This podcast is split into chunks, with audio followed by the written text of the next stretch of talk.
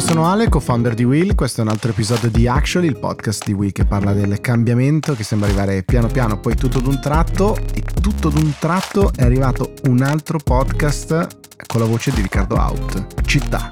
Ciao Ricky. È arrivato anche Città, sì, siamo molto molto contenti. Continuiamo a sfornarne, per fortuna vanno bene e noi eh, ci divertiamo. Io perlomeno continuo ad imparare un sacco di roba grazie a questa storia di podcast mi tradisci eh, così, in realtà eh, diciamo, diciamo la verità che Città sarà un podcast articolato lungo questi tre assi spazio, tempo e bellezza, design, decoro in termini, eh, all'interno della, della, città, ma sarà guidato soprattutto da eh, nostro Paolo Nebovio con te, con Andrea Colombo e con eh, tante altre figure eh, anche femminili, perché sennò diventava un, un gruppo eh, troppo maschile quell'elenco che stavo facendo, eh, quindi più persone per avere quante più sfaccettature, perché è un tema molto più articolato e complesso, ma particolarmente vicino a noi, no? Sì, sì, sì, sì, sono, sono attorno a noi sono molto più impattanti sulle nostre vite di quanto possiamo immaginare, diciamo, le città, lo spazio urbano, che è stato dato per, per, per morto a più riprese negli ultimi due, negli ultimi due anni e invece eh, siamo sempre qua, si stanno trasformando, insomma ne parleremo, ne parleremo un bel po' nei prossimi mesi. A me la cosa che affascina è che la città è prossima a ognuno di noi in termini di ovviamente la nostra vita, quindi la vivibilità, la percezione, il, il nostro sentimento più o meno di comunità eh, e quindi ha un impatto gigantesco lo spazio come io interpreto quello spazio eh, ce l'ha anche a livello istituzionale eh, tanto che il sindaco eh, tutti quelli che fanno il sindaco ci dicono che è il lavoro più bello del mondo poi dicendo non augurerei a nessuno di fare il sindaco perché è un lavoro complicatissimo. Eh, molte riforme andavano nell'ottica di dire bisogna fare il sindaco d'Italia nell'idea del eh, trovare una figura, in quel, in quel caso l'idea del, di un presidente del consiglio che fosse diciamo quanto più eh, vicino eh, eh, alla, alla, popolazione. Ehm, c'è tutto il tema, chissà se il sindaco d'Italia potrebbe anche essere presidente della Repubblica, eh, che abbiamo di recente eletto nuovo slash diciamo confermato lo stesso ma ne abbiamo parlato tantissimo su Will Instagram quindi non ne parleremo qua come non parleremo di Sanremo mentre e qua quasi, quasi metaverso eh, parliamo di podcast non solo quelli nuovi di Will ma i podcast come spazio in cui cosa si può fare eh, nei podcast, che cosa si può dire nei podcast? Domanda che è stata posta eh, da tantissime persone in realtà dopo quello che è avvenuto eh, all'interno del, del podcast forse il podcast più seguito o tra i podcast più seguiti al mondo sicuramente è quello di Joe Rogan. Joe Rogan eh, che diciamo eh, non, è, non, è, nuovo a utilizzare eh, toni e termini talvolta fuori, fuori dalle, dalle, righe ma questa è la forza di un podcast eh, comunque molto molto molto figo e eh, insomma meglio non esporsi troppo a quanto pare sui temi del eh, covid soprattutto quando si riportano dati fattualmente sbagliati come è capitato capitato a Joe Rogan, eh, si è creato un pandemonio perché appunto Joe Rogan è, eh, oltre ad essere il podcast, uno dei podcast più ascoltati al mondo, è stato il primo grande podcast che è stato concesso in esclusiva a Spotify per una cifra altissima, si parla di 100 milioni di eh, dollari. Ecco che eh, si è creata questa campagna, in qualche modo quasi di boycott, si sono mossi eh, due pesi massimi o quasi massimi perlomeno eh, della musica, hanno specifico la musica country, Neil Young e eh, Yoni Mitchell, eh, che hanno eh, deciso di rimuovere la loro musica dalla libreria di Spotify, andando incontro peraltro a importanti perdite economiche. Eh, eh, Bloomberg stima che in un anno eh, Neil Young dagli stream di Spotify potrebbe perdere oltre mezzo milione di dollari, non noccioline, però è molto interessante no? perché si replica in questo caso nuovamente il tema di ma le piattaforme, perché Spotify è una piattaforma, sono responsabili per i contenuti che vengono eh, caricati sulle stesse e per la veridicità e quant'altro di, di, di, di tutto quello che viene detto. Immaginiamo anche per la musica, quanti testi politicamente super scorretti eh, vengono, vengono, caricati tutti i giorni, a tutte le ore eh, su Spotify. Spotify dovrebbe rimuoverli, è un tema, non, non, non è facilissimo insomma eh, orientarsi, no? Silvia Boccardi, anzitutto credo ti direbbe che politicamente corretto non esiste, politically correct non esiste come, come cosa, ma eh, capisco perfettamente il tuo punto e sono d'accordo con te, è eh, same old story, diciamo così, eh, siamo sempre al solito punto del che cosa deve fare una piattaforma, censura, controllo, dov'è la linea fra le due diverse azioni e con quale grado, davanti a una segnalazione preventiva, con quale velocità, come si può fare, chi stabilisce la gravità, eh, siamo sempre lì sostanzialmente, aspetto complicatissimo, iper affascinante, sfida dei nostri tempi perché la platform economy sarà sempre più abilitante, ehm, la cosa come dire che, che a me affascina è che oggi c'è un sentire comune che va in una determinata eh, direzione, magari what if, cosa succederebbe no? in, in, caso contrario, eh, o se il controllo delle piattaforme, chi ha il controllo delle piattaforme incominciasse ad avere una liturgia, una narrativa diversa da quella, da quella che hanno magari oggi la maggior parte delle piattaforme. È qui che il regolatore deve pensare a fare degli schemi che possano valere sempre al netto del cambiamento di valore, cambiamento di colore, cambiamento di controlli. Sfida veramente non da poco. Ho visto un video però su Instagram di Joe Rogan che provava a stemperare, diciamo così, cercando di eh, chiarire soprattutto le credenziali, diciamo, dei due esperti che lui aveva coinvolto all'interno del podcast, come dire, insomma, sono dei luminari, ognuno nel proprio, nel proprio campo, mm, sì. così facendo, cercando di rispedire al mittente no, le accuse di Uh, diciamo, diciamo, che ha fatto un passo non indietro ma di lato, poi appunto sono arrivate anche le dichiarazioni di Daniel Eck, il, il CEO di, di, Spotify, che ha appunto annunciato che verranno rafforzate le regole eh, in qualche modo e, e, i disclaimer di Spotify su eh, eh, diciamo il rischio di fake news, nello specifico poi sul, sul Covid. Eh, aggiungo diciamo come ulteriore elemento di interesse di questa, di questa vicenda eh, che si, si profila per la prima volta uno scontro eh, diciamo di valore, eh, parlo in, soprattutto forse in termini di valore economico, fra i podcast e la musica. Cioè qua parliamo di due pesi massimi della musica che si scontrano con un signore che fa podcast fino a qualche anno fa avrei puntato tutto sui musicisti, no? naturalmente, perché podcast, una piccola nicchia, una piccola industria. Ecco che invece qua è chiaro che abbiamo il numero uno dei podcast forse al mondo, però molto interessante anche probabilmente il bilanciamento che internamente a Spotify è stato fatto in questa fase, perché naturalmente c'è uno che dice, eh, negli anni ti dice o Rogan o io, e in qualche modo si è deciso di, di, di, di, spalleggiare Rogan anche probabilmente a valle di una valutazione di, chi conta di più oggi. Questo è molto interessante in termini di industry, secondo me. Sì, sono, sono d'accordo. Non so se è stata presa così forte una decisione. Mi sembra anche che da, dal blog post eh, del, del capo di Spotify fossero un po' le dichiarazioni solite, tipiche, però per me, come dire, più che, più che giuste delle piattaforme che, che ribadiscono il loro, il loro, ruolo, si impegnano a fare sempre più, sempre meglio, ma insomma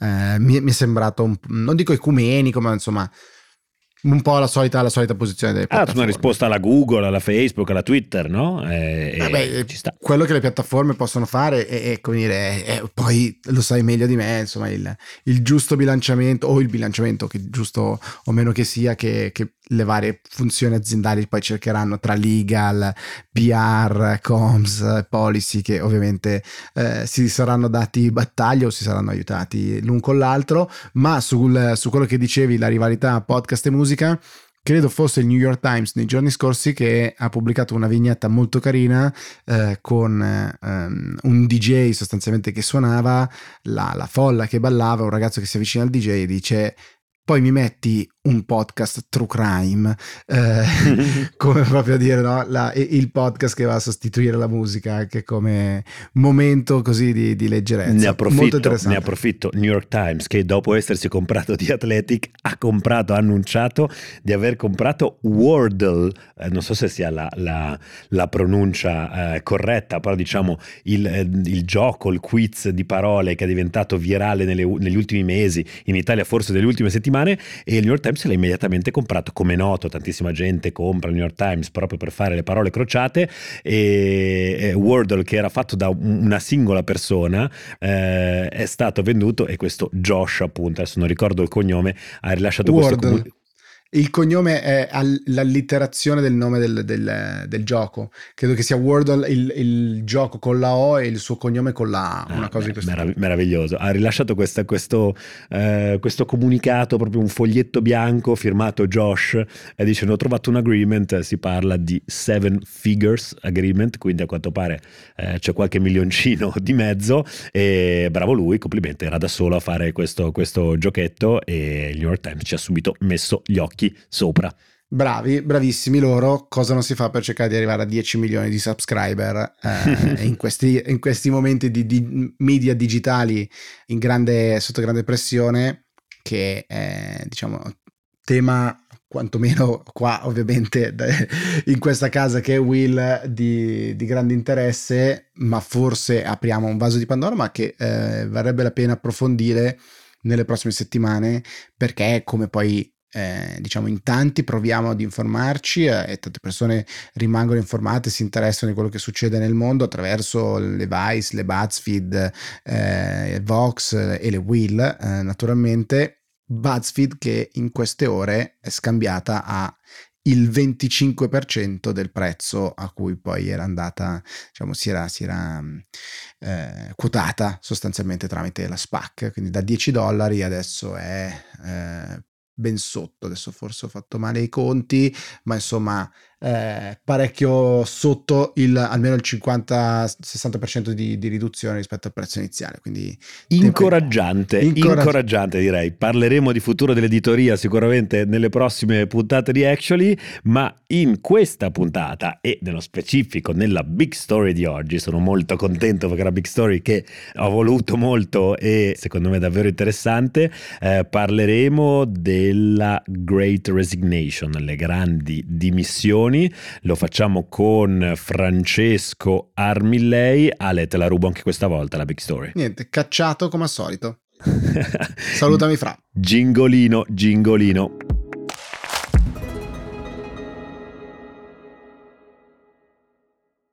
Eccoci, big story di oggi. Innanzitutto, benvenuto Francesco Armillei, eh, ricercatore al London School of Economics, eh, socio del think tank eh, Tortuga e amico eh, di Actually e Will. Ciao Francesco. Amicissimo, ciao Riccardo. Allora, perché parliamo con Francesco? Perché oggi vogliamo parlare di una serie di, di buzzword che si stanno diffondendo sempre di più nel, nel, nel, dibattito pubblico, direi mondiale, nel corso dell'ultimo anno. Great Resignation, le grandi dimissioni, eh, YOLO Economy, quindi questo, questo fenomeno delle Only Live Once, quindi io voglio, eh, sento la vita come un carpe diem costante, quindi mollo il lavoro perché mi sto annoiando. Eh, lying flat, un altro termine anglosassone, non a caso per dire questa, questa tendenza a mettersi giù in orizzontale, in qualche modo puntare i piedi di fronte agli impegni lavorativi, eventualmente dimettendosi. Cos'è questa Great Resignation, eh, Francesco? Puoi innanzitutto raccontarci un po' che cosa si intende quando si parla di questo fenomeno? Allora, sì, tutto parte un po' come sempre, un po' come anche ci suggerisce il nome che è in inglese, dagli Stati Uniti, eh, che sono spesso no, la, la fonte di tanti trend economici, sociali, tecnologici. Nel corso del 2021, quindi appunto l'anno scorso, eh, quando sembrava una fase, cominciare una fase di ripresa dell'economia dopo eh, il disastro del 2020, eh, hanno cominciato a notare gli economisti e gli osservatori statunitensi un aumento del numero di lavoratori che eh, lasciavano volontariamente il proprio posto di lavoro, che si dimettevano, che poi gli Stati Uniti ovviamente sono, hanno un mercato del lavoro molto grande, quindi i numeri sono davvero impressionanti. Si parla per fare un numero di 4 milioni di dimessi soltanto nel mese di giugno eh, 2021. Quindi proprio un'ondata, un fenomeno, un fenomeno di massa. Piano piano poi questo discorso si è allargato ed è uscito forse un po' dagli Stati Uniti e eh, è cominciato ad arrivare anche in Italia, prima soltanto sotto forma di notizie sugli Stati Uniti, ma poi anche con qualche numero che se, sembrava far capire, sembrava indicare che anche da noi si stesse verificando una cosa simile. E effettivamente ce ne siamo accorti durante l'autunno, il 2021 eh, anche in Italia stava comportando un aumento del numero di lavoratori eh, eh, che, che, si dimettono. E anche qui, per dare un numero, nel secondo trimestre del 2021, quindi parliamo del periodo da aprile e giugno, ci sono stati più di 400.000 dimessi. Nel terzo trimestre, quindi tre mesi successivi, eh, fino a settembre, addirittura abbiamo superato il mezzo milione. Sono numeri molto alti, però attenzione, qui faccio prima, un primo caveat, prima, un primo disclaimer. Sono in proporzione molto più piccoli rispetto a quelli degli Stati Uniti, quindi dobbiamo essere cauti, non possiamo ecco. pensare che sta succedendo la stessa cosa. Negli Stati Uniti ogni mese si dimettono circa tra eh, intorno al 3% eh, dei lavoratori, quindi ogni mese il 3% di tutti quelli che hanno un lavoro lo lasciano volontariamente. In Italia la cifra è sempre tra il 2 e il 3%, ma non è ogni mese, è ogni tre mesi. Quindi diciamo, se vogliamo dare un, diciamo, una comparazione molto semplice, in Italia il fenomeno ha una velocità che è un terzo rispetto a quella degli Stati Uniti. Ti fermo, ti fermo, qui perché proviamo a dare un po' diciamo, di strumenti per interpretare il fenomeno prima di, di provare poi a, a, tracciare anche un po' l'identikit di chi eh, sta prendendo parte a questa onda. Allora, a livello diciamo di macroeconomia, facciamo così, che cosa vuol dire per un'economia se tante persone si dimettono? È un segnale positivo o negativo? Allora, tendenzialmente diciamo non lo dobbiamo vedere come un segnale per forza um, negativo, anzi un po' le, le riflessioni che sono uh, poi uscite in questi mesi all'interno del dibattito italiano, anche autorevoli da parte per esempio eh, di alcuni ricercatori della Banca d'Italia, eh, andavano proprio nella direzione di dire non ci spaventiamo, è un fenomeno che è normale in una fase di ripresa. Noi per fortuna l'Italia, gli Stati Uniti, insomma un po' eh, tutte, tutti i paesi colpiti dal Covid nel 2020 e che quindi hanno visto una forte contrazione dell'economia nel 2020, poi invece nel 2021 hanno cominciato a sperimentare una fase di crescita, di ripresa. E in questo contesto, in una fase di crescita e di ripresa, l'idea che ci siano appunto vari lavoratori che decidono di eh, eh, lasciare il proprio posto di lavoro e eh, trovare un'altra occupazione non è così assurda, diciamo in un contesto appunto positivo è normale ed è un fattore che come dire rientra perfettamente nel contesto il fatto che ci siano dei lavoratori che cambiano posti di è lavoro. È un segnale di vitalità, Anzi, no? diciamo anche del, dell'economia, del mercato esatto. del lavoro, anche Vabbè. perché forse poi chi cambia, cambia, se ci fosse diciamo questo processo, cambia tipicamente, non so, magari per andare, andare a, a, prendere uno stipendio più alto, quindi in qualche modo potrebbe essere segno di qualcosa che va in su, diciamo, se vivessimo esatto, in un esatto, mondo fatto esatto. con le freccette. Esatto, se, ovviamente dobbiamo immaginare che qui chi lascia poi trova qualcos'altro, diciamo non è scontato, però mettendoci in un ordine di idee che chi lascia volontariamente lo fa per spostarsi da un'altra parte, e questo diciamo eh, con un altro inglesismo viene definito job to job, cioè io mi sposto da un lavoro all'altro, job to job transition. Ecco, questa roba delle job to job transition è una cosa che anche un po' traina, se vogliamo, la crescita, perché il fatto che un lavoratore si sposti in un'altra posizione, appunto, come dicevi tu, è perché cerca un posto di lavoro migliore e poi questo, eh, diciamo, questa cosa che a livello individuale è cercare un posto di lavoro migliore, poi a livello complessivo si riflette in dei lavoratori che stanno in dei posti di lavoro dove possono avere una produttività migliore, quindi poi anche a livello aggregato si eh, trasforma in un fenomeno diciamo positivo. Ecco, quindi i numeri, i numeri diciamo eh, presi davvero senza andare troppo con la lente di ingrandimento, dicevi, negli Stati Uniti è un fenomeno che va circa tre volte più veloce, ha un'intensità tre volte superiore rispetto a quella italiana, ma chi sono questi soggetti che eh, si stanno eh, muovendo, spostando nel mondo del lavoro. È pubblicato un lavoro su lavoce.it, sempre fonte di ispirazione per noi eh, di Will, fate davvero un, un, gran lavoro. Hai provato un po' no? a, fare, a tracciare un identikit e a capire quali sono i flussi. Ecco, puoi raccontarci un po' di cosa sta succedendo sul nostro mercato del lavoro? Sì, penso tra l'altro questo eh, sia molto interessante prima di dare qualche numero perché un po' forse eh, smentisce o se un altro ridimensiona, sai, alcuni miti che un po' hanno cominciato a circolare, alcune storie, alcune interpretazioni che hanno cominciaato a circolare in questi mesi. Allora, cominciamo da, per esempio, da un primo dato. Si tratta sostanzialmente di, eh, si tratta per la maggior parte di uomini, cioè eh, la, quasi i tre quarti di, delle dimissioni in, in più che stiamo vedendo sono fatte di uomini E, mh, e, questo lo mettiamo da parte come elemento perché tornerà dopo eh, come dato utile per l'interpretazione. Secondo dato, invece, sempre riguardo un po' a chi sono questi che si stanno dimettendo, non sono giovani, diciamo, non sono in prevalenza giovani, o meglio, eh, c'è un aumento delle dimissioni eh, anche per i lavoratori sotto i 30 anni, sotto i 40 anni, ma diciamo l'aumento più importante lo osserviamo sopra i 50 anni. Più diciamo si è anziani, più si osserva questo, questo aumento delle emissioni. Allora, quindi questo un po' cozza invece con l'idea che eh, un po' è comparsa quella del sono giovani che vogliono cambiare vita.